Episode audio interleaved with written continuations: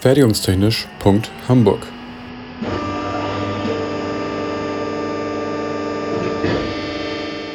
Ein Podcast rund um die Produktion.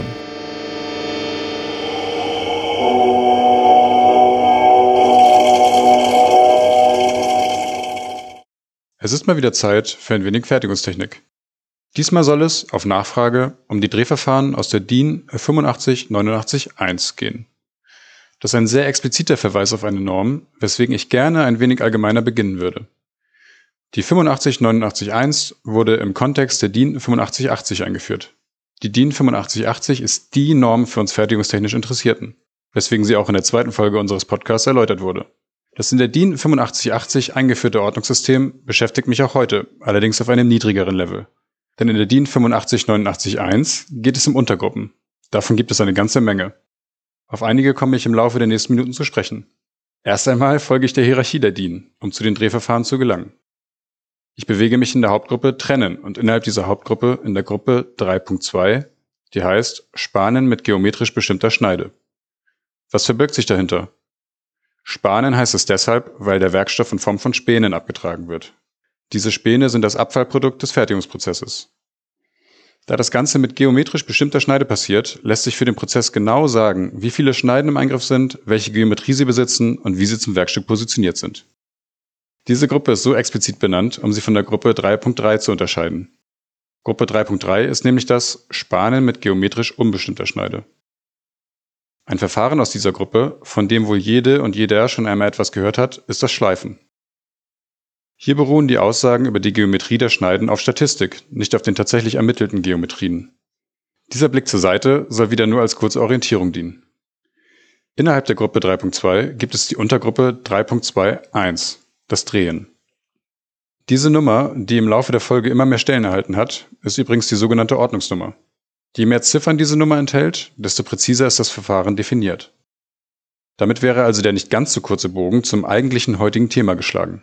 Denn diese Untergruppe ist durch die DIN 8589.1 definiert. Bevor es nun mit den Inhalten der 8589.1 weitergeht, eine kurze Zwischenbilanz. Ich bewege mich im Kontext der DIN 8580.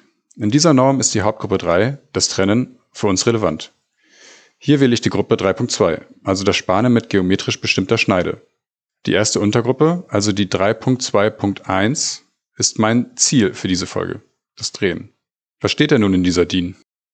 Inhaltlich geht es los mit einer ganz grundlegenden Begriffsklärung, der Definition des Drehens.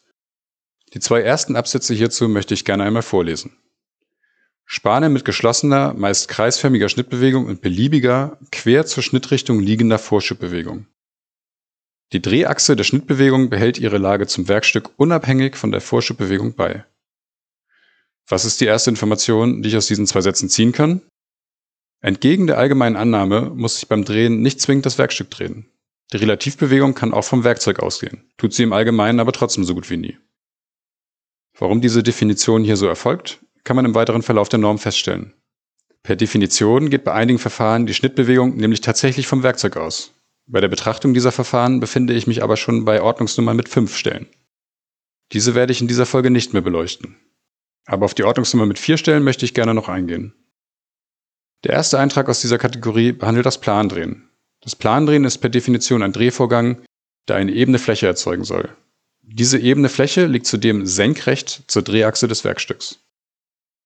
In vielen Drehfertigungsvorgängen ist das Plandrehen der erste Schritt. Es wird nicht nur eine Oberfläche mit angemessener Güte erzeugt. Das Plandrehen wird außerdem dafür eingesetzt, dass das Fertigteil am Ende maßhaltig ist. Zumindest wenn das Rohmaterial nicht über einen Stangenlader in die Maschine gelangt.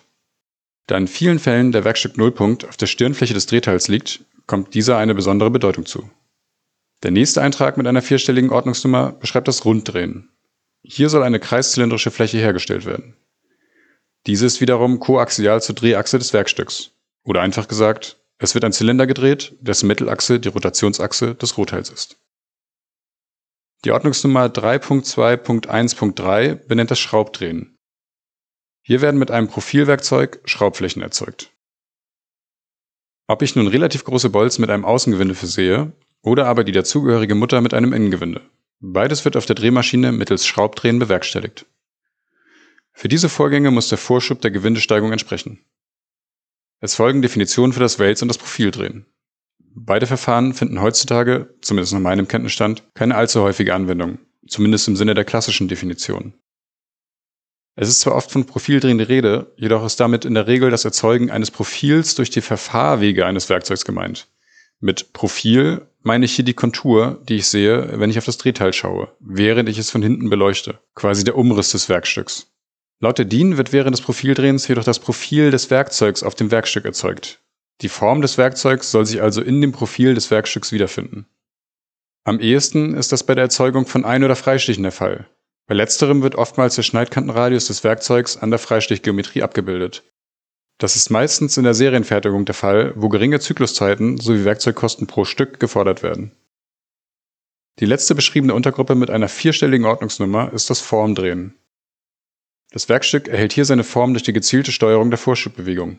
In speziellen Fällen wird die Form auch durch die gezielte Steuerung der Schnittbewegung beeinflusst. So können rotationssymmetrische Freiformflächen erzeugt werden. Man könnte sagen, dass das Werkzeug ein Profil abfährt, welches sich dadurch im Werkstück abbildet. Das, was im Sprachgebrauch als Profildrehen verwendet wird, ist also eigentlich eher als Formdrehen zu sehen.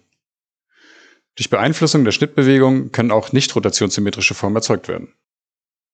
Das Formdrehen ist wohl die populärste Bearbeitungsart im Kontext des Drehens. Eben diese Bearbeitung ist einer der großen Vorteile der Zerspannung gegenüber der Umformtechnik. Mit einem und demselben Werkzeug können die verschiedensten Geometrien erzeugt werden. Solche Flexibilität ermöglichen Lösgröße 1 bei gegebener Wirtschaftlichkeit.